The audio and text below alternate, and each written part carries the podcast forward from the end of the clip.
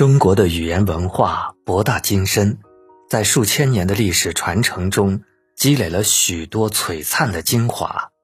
有折枝杨柳歌三百的依依惜别，有盛唐气象温养出来的井口秀心，还有天净沙下苏幕遮的婉约宋词。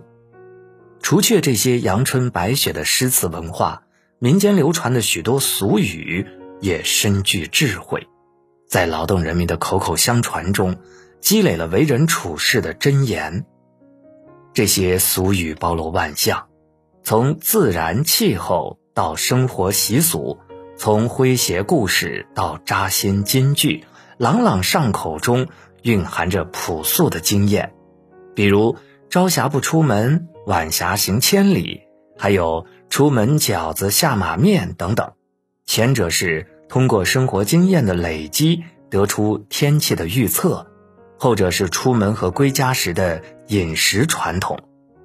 这些俗语都是前人先辈的积累，虽然是大白话，但其背后都有所道理。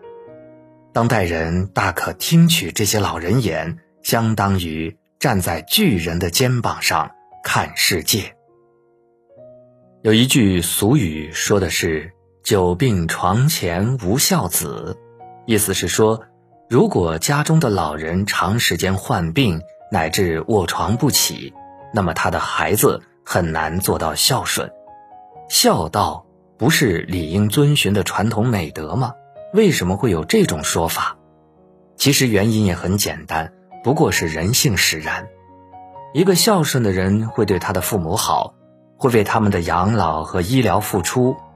父母疾病时也能够辛苦奔波，可是如果父母并没有大的危险，但又无法自理，那就会成为家庭中的隐形累赘。这句话说出来令人寒心，但事实就是如此。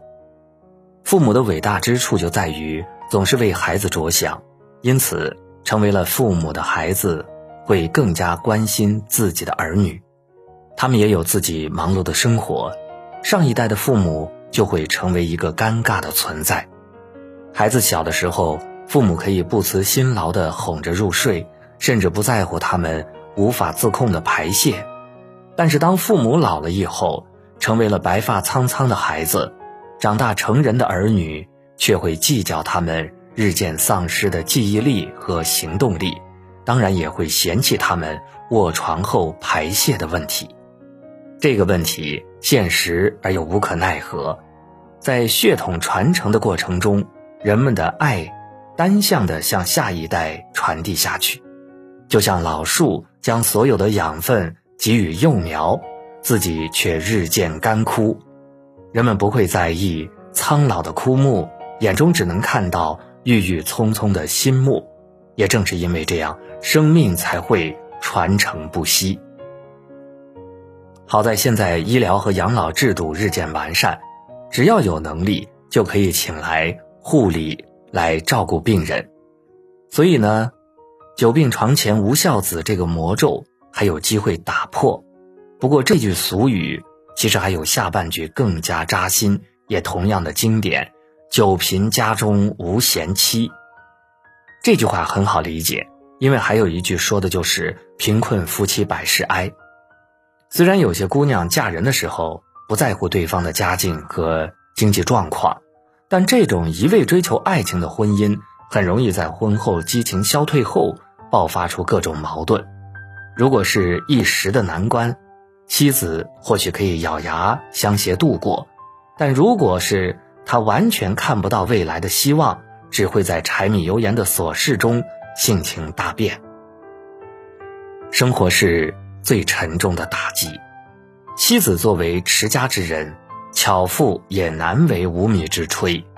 她只能够学会牙尖嘴利的同小商小贩去讨价还价，尖酸刻薄的挖苦丈夫没有作为，自己心里也积着一腔怨气，觉得当初看走了眼才会嫁过来。更有甚者会直接离开，你可以怪他没有良心。但他只是想过好自己的生活，做一个普通人，这本没有错。归根结底，经济基础决定了上层建筑。虽然这两句俗语十分悲观，但也并非不可避免。只要有足够的能力，又何愁不能给家人带来幸福的生活呢？